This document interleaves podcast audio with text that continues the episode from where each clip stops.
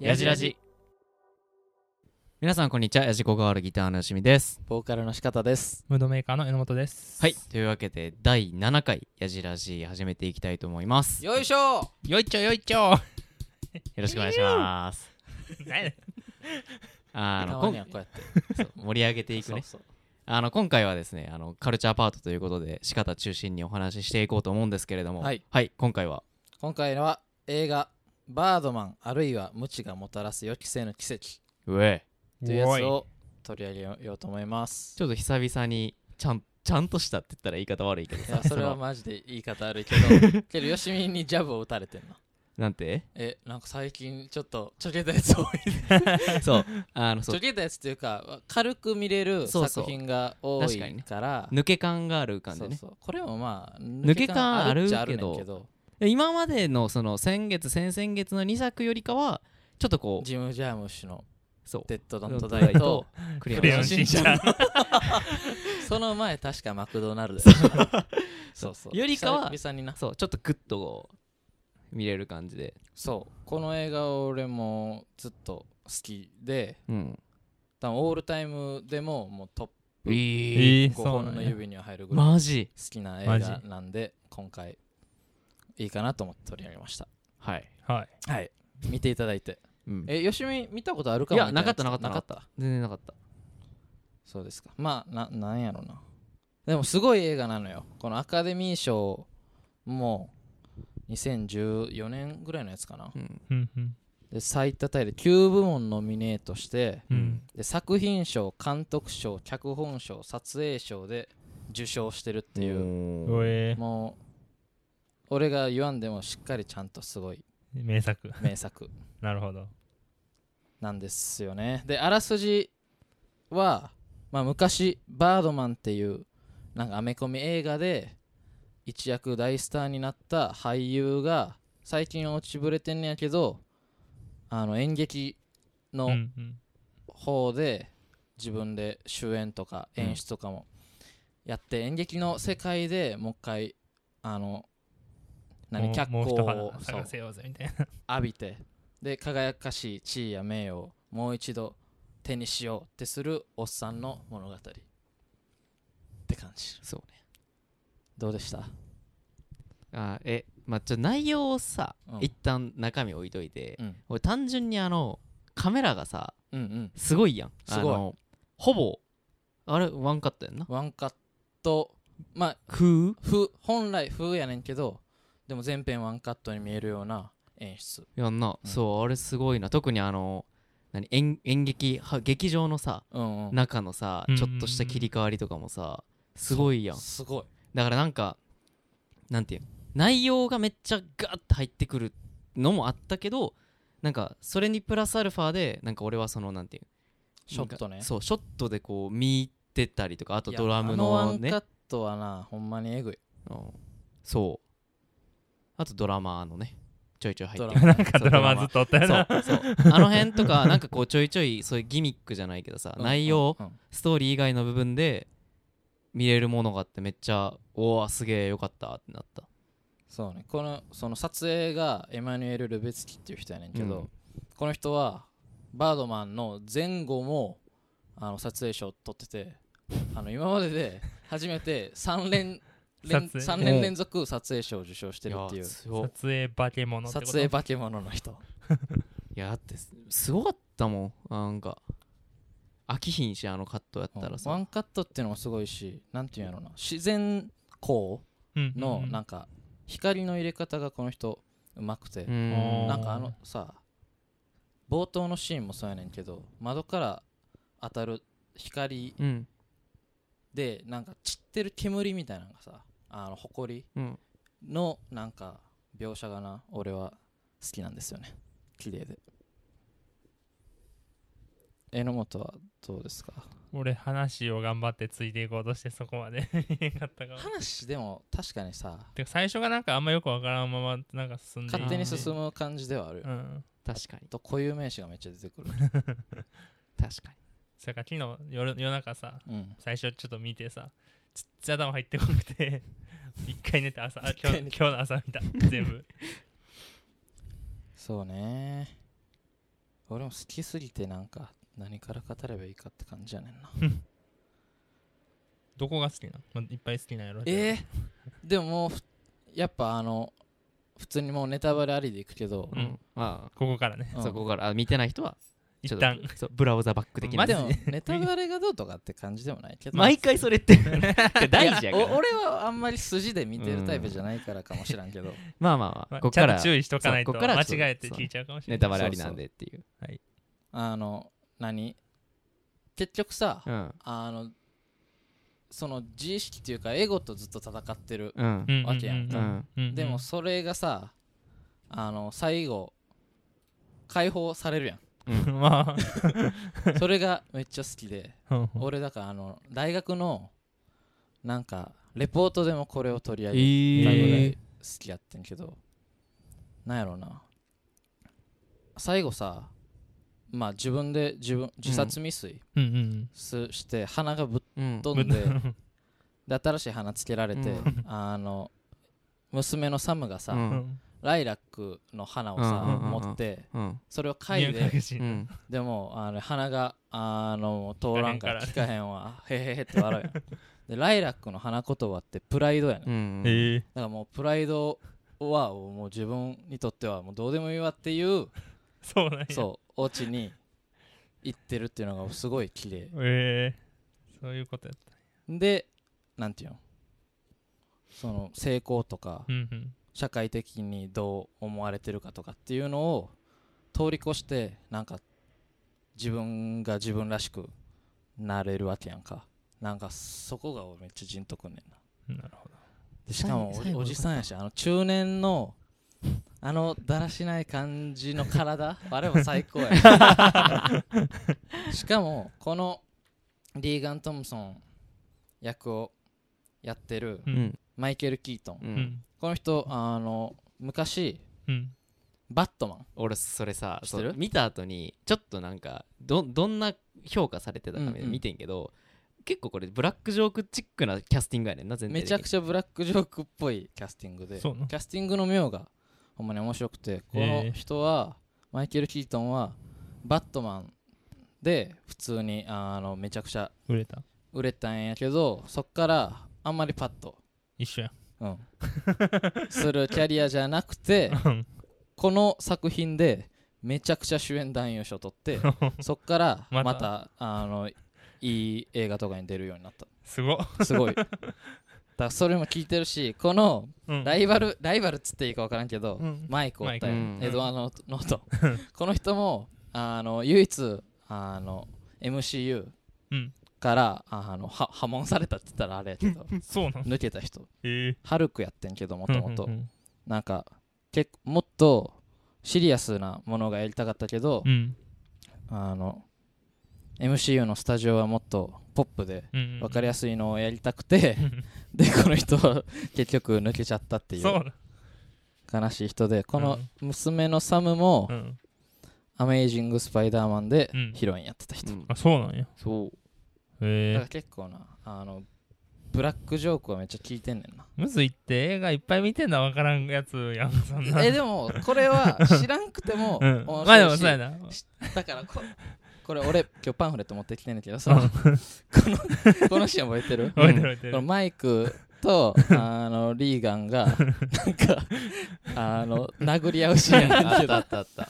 これもあのこのエドワード・ノートンっうんていうあの役者がめちゃくちゃ有名になやつで「ファイトクラブ」っていう映画があんねんけどそのファイトクラブでこうやって裸で殴り合うシーンがあるっていうかそういうテーマやねんけどそれをちょっと茶化しつつオマージュしてるみたいなんがうん。結構散りばめられてる。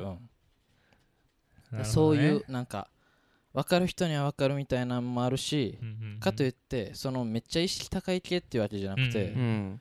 なんていうのちゃんと普通にキャッチーで普通にうん見ててさ、それこそワンカットとかもそうやけどうん。楽しい。ろいろいいポイントがある映画。いいろいろいいポイントがある映画でなんでおすすめしたいなと思いました。なるほど。俺さアホやからさ、うん。途中までほんまに超能力者やと思ってた てか結構それはおもろい。結構気づかんくて。でそのあの ガチ超能力者なんやこの人って そう。えけど俺もなえ俺もあの何やっけ？えっとあの切れ散らかしてさ、うん。物バーンってやるシーンあるやん。あうん。あっこぐらいで超能力なん どそれまではうん。超能力なんか そのなんか妄想じゃないけどさそのなんかうん。自分の脳内世界なんかのうん。どっちかの五分五分やってんけど、うん。そのあの切れ散らかしたシーンで初めてあこれ妄想なんやって気づいた、あそうそこまではでも俺も榎本みたいな感じでえこれどっちか なみたいな俺もっとやばくて。俺あのタクシーがさ、うん。であの街中飛んでタクシー乗り逃げだみたいな言ってるしあうん。なるほどそういうことかと思って。そうちょこちょこそういうヒントはあるけど。確かに。いっちゃん最初宙浮いてた。そうから始まるしな。全部なんかシュンシュンってあいつやっとっぐるぐるさ回せるし、うん。だからなんかどっちやろうとはずっと思ってた。まあでも途中からまあちゃうんかなとは思そうったそうそうそう。けど題材的にうん。普通の人の映画やのに超能力者はおかしいかとかなんか思っそうやな。ていうのは俺のいつもの置いてかれポイント。俺結構いつも映画置いてかれる。そうねでもこの作品は確かにうん。置いて最初見た時はあれかもな。俺もうん。結構見てるけど、うんうん。あの今回でう、ん。あのマイク？あの男、何役者うん。うんの人おるやん。うん。この人はそのリーガンのうん。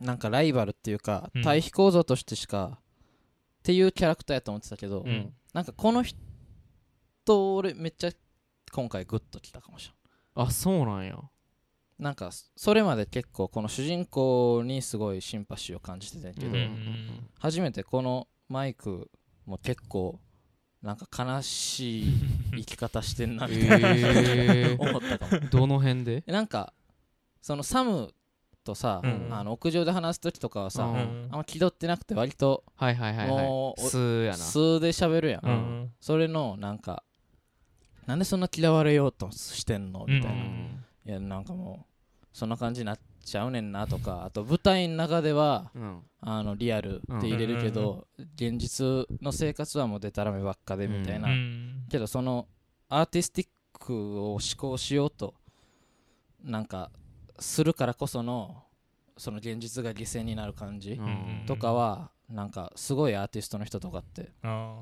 やっぱあると思うから、うん。なんかそそこまで俺は追いついてなかったけど今まで。あなんかこの人にはこの人の辛さがあるなってめっちゃ見てて思った。ー ちゃんとそのアーティストとして貫こうとしてる感じがあるもんな、それで悲しいモンスターになってるもそうんかマジ悲しきもんすー。それで言うと俺対対比なんここ二人って。結構俺はだからなんていうんやろ。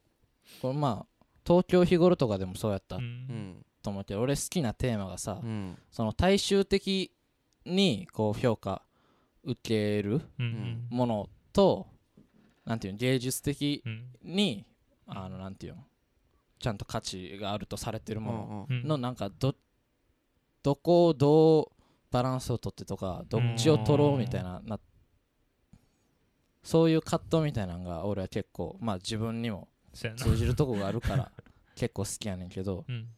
このそのリーガンはうんもともとそのめっちゃ有名人やうん。うんうん。だから結構大衆的には受けてるけどあのなんていうのもっとちゃんとした評価が欲しい、ああうんなるほどね。はいああ確かにそうかも。でもなんか最終さ徐々にこのリーガンがマイク側に寄ってくがじゃないけどさうんうん。こうちょっとほ本物になってく感じあったやんかそのうん。なんて本物し思考じゃないけどさ。本物にをめっちゃ求めてはいるだからあの銃もさいっちゃん初めにさあのプレ公演みたいなのあったやんか、うん。あっこでさあのマイクがもうベロンベロンによってさうん。めちゃくちゃにした時あったやん。もう全部偽物やみたいな。うん。チキンだけ本物かみたいな。あれも ファイトクラブっぽいねん。あそうなんや。あのファイトクラブもなんかお前ネットとかあのその何物質主義をうん。あのもなんていうの嘲笑って、うん。もっとあのリアルなものを感じろよお前らあみたいな作品やねんけど。それをめっちゃ言わせてんのがおもおもろいしかもうん言わせてることが目的になってるわけじゃなくてちゃんとその映画のテーマ流れそうテーマにな流れそう。それはやっぱ脚本がうまいのよな。うんなんかその辺の。へそうなんか最後さあの記者とかにさその本物になる一歩手前のさ記者、あのニューヨーク・タイムズーううん。ん批評家な。そう批評家そう あいつを通しかった。あいつ でさなんかさああいつにボロカス言うシーンあったやんか、うん。あっこもさいっちゃん初めにさ、うん。なんかマイクとセリフ合わせした時にさ言われてるそのなんかやり取り似てるやんか。なんかこうこうか？いや違うお前のこれはこうなんだみたいなさ、うん言い回しもめっちゃ似てるからさ。あどんどんなんかマイクなってマイクになってるというかさ。なるほどね。俺その対比めっちゃ見たというよりもなんかどんどんそういう本物の人になっていく流れに、むしろ対比の方見れてなかったかもって感じかも。でも確かに近づいていくもんはあるなと思ってて。あのマイクはあの最初っからめっちゃあの脱いでさ鏡でうんさこうやってさうん見る。自分の体を見る。やっぱこの男らしさというか、うん。男性的ななんていうのキャラクターではあると思うねんけど、うんそれはやっぱなんていう自分のアイデンティティをうん。こうひけらかしてるというかちゃんと自信を持ってあの生きてるっていううん見方がそのジェンダー論とかのあれでいけばあんねんけど、うん。なんかそういうレポートを書いてんな俺は。であのそう。で人前でうん。リーガンはあんまり服を脱がへんうんうん。うんかってんけど、あーあのあれな？そうあのに あの最高のシーン。あれあのシーン映画史に残ると思う。普通に。そうあのなんか扉にひ服が引っかか挟挟まってうん。引っかかってタイムズスクエア。うん。ニューヨークのど真ん中うん。ニューヨークのあのど真ん中をあのパンイチで歩くね歩くシーンがあるんだけど。いやああのシーンすごいよね。すごい。いやあのシーン ほんまにすごいなと思っててそれこそずっとまあ劇場の中でさうん。狭い世界でワンカットで、うんだからリーガンの視点や基本的うに。は、ん。で狭い世界でずっと右往左往してもがいてたあのリーガンがパンツ一丁で広い場所に恥をさらすはめになるわけやんか、うん。あそこで嫌顔にもなんかその自分っていうものがその世間にあの見られる場ができたわけやん、うんうんうんで恥さらしになってあれは辛かったかもしれんけど本人からしたら。でもやっぱそのマイク的なというかそのあるがままの姿をあの何認識する一歩やっぱりきっかけになってると思うねん。なああなるほどな。でそれがあるからこそあー何その最後の自殺未遂うん。なのか芸術の思考なのか分からんけど、あれにもつながるし最後のあれも飛び降り自殺未遂なのかあ もう何解放なのか分からんけどあれにつながっていくと思う。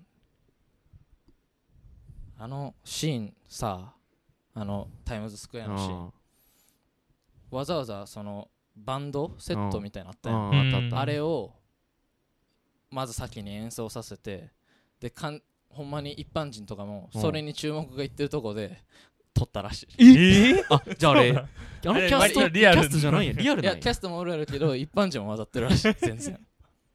だから「おーバードマンだ」とかいうやからは、ああのなんかその役者やろう役けど結構多分一般の人も混じってる。えーすごっ。だから多分一発やし。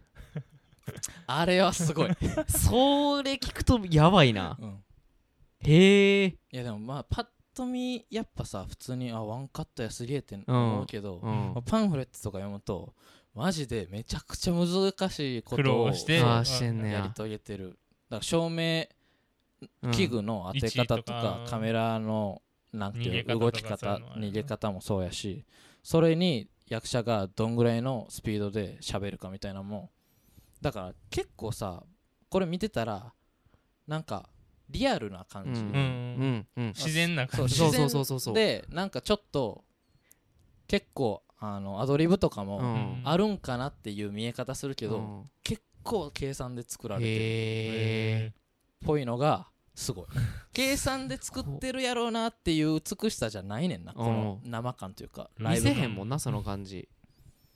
そうだからこのワンカットでやってみたんですっていうその手法とちゃんとその映画から演劇に行くっていう演劇ってなんていうの？自分の目だけやからワンワンカットなわけやん、うん。言うたら。だかうんうん。らその映画とは何かとかあの演じるっていうその芝居って何かみたいなとこともやっぱ通じてくるから、うん。今回のこの手法を取ることで。なんかなその辺のうまさもやっぱすごいなって思うねんなちゃんとカルチャー界してるな。久々にな。ちゃんとしてるよ。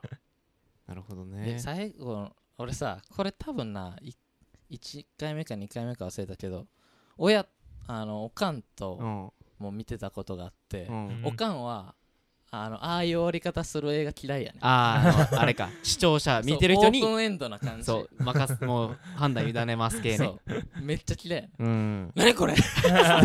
どうなったんそれで？死んだきれいきれいに結末知りたいな話だったにちゃんちゃんって終わるタイプのな。映画がうん。好きな人やねんけど。そう文句言ってたのを思い出した。あの終わり方最高じゃない？最高俺どちらかというとあれ系でうん。一旦どっちやろどっちやろってめっちゃ考えるのが好き。あそれ別に結末を求めるわけじゃない。あの監督から正解を言ってほしいとかじゃないけど、はいはいいやあれ正解言われたらちょっと嫌やしいやなあれ。そうなどっちやろって考えるの好きなタイプかも。うんうん。だからそっからもう一個上の次元には多分まだ行きたい。なんかその別にもっと大きい枠組みで映画を見れるみたいな。でもどっちやろうでいいどっちやろうっていうか普通になんなんやろうな。えそうなんか。そのまま受け止めるって感じやな。んかこうあれでさ結局最後サムが一回下見て、なでこうパーって見て、うん。なんか鳥たちの方かな、うん。見てこうニコって笑うやんか、うん。で死んだか死んでなかったとかよりも、うん。自殺したかしてないとかよりもなんかなんでサムニコってさせたんやろみたいな。しかも鳥たちの方を見させてをうん。考える方が好きかも。うんうんなんか。いやもうバードマンになって飛んでったんってでしょ。いうことかな。いやいやそうそうそれをほのめかしてはいるよな。まあけど多分流れ的にはさそのサムも最後あのお父さんにこうポンポンってしてもらってさ、うん。でお父さんがその前仕方も言ったけどプライド？うん。あのバードマンを流しとったんやトイレにじゃーって、なんかもう全部取っ払って自分見つけて嬉しいみたいな感じの2個、その流れではあるやろうなと思うけど、うんうん。でもなんかこう結構綺麗にああよかったってなれた。映画。だからバードマンがいなくても自分で羽ばたけるああなるほどね。ようになったんっていう捉え方をしてた。けどああなるほどね。俺はずっとそのうつ状態みたいな感じだやったからさ、うん。その一気にそうなってそのマシンでもうったけど、ま あ、やりきって。あ最後やりきってよかったねちゃんちゃんいやまあでもそそういう捉え方もある。うん。そのやりきったからうん。下行ったっていうのもあるし、うんな俺のなんていう考え方はもうちょいなんかロロマンチックというか確かに。ハッピーな感じ。そうハッピーな感じ。俺は全然そんなタイプじゃないよ。でもなんかいいよなああいうさほんまに判断委ねる系結構好きで、うん。俺も、うなえ。なんかその人それぞれの感じ方みたいな感じ。インセプションとかな。ああそう。あとなんかい昔そういうのめっちゃ流行ったよな。あのシャッターアイランドとかもさ。俺それあれはでも2見てないねんな。択やね。2択でどっちかみたいな感じだったと思う確か結構なそういうのは好きかも。いやこれめちゃくちゃいい映画でしょ。いいな。けどその最後の選択肢の思考の幅が広い感じがよくない？そのな、うんうん。何でも感じれちゃうからさ、うん。いいよな。エドワード・ノートンのこの役いいなって今回マジでめっちゃ思った、へえ。あとなんていうの？このじ自分のさその欲望とかさ、うん。地位と名誉を得たいっていうとこからどうやってなんていうの？なんか解放されるかとか、うん。どうやって音なんか蹴りつけるかみたいなんてすごい根本的なテーマやと思うね、うんこの人にとっうんてとか。その結構根っこの大きなテーマを扱ってる割にすっごい現代的なモチーフがめっちゃ出てくる、うん。この SNS、うん。ソーシャルネットワークであのそんなに地位名誉あの欲しがってんのにツイッターもフェイスブックも お前やってないやんけみたいな 娘に言われる。あのシーンもよかったあれもうえぐかった。いやマジで見てほしいな。結構好きな映画です。以上ですかね。以上ですかね。はい。はい。というわけで、えーここら辺で、えー第7回やじらじカルチャーパート終わりたいと思います、えー7月5日には、わ、僕たちの近況で次の7月25日にはミュージックトーク機能を使った音楽の話もしますのでそちらもぜひ聞いてみてください。それじゃあまた来週、えー次の25日会いましょう。じゃあね。じゃあね。じゃあねー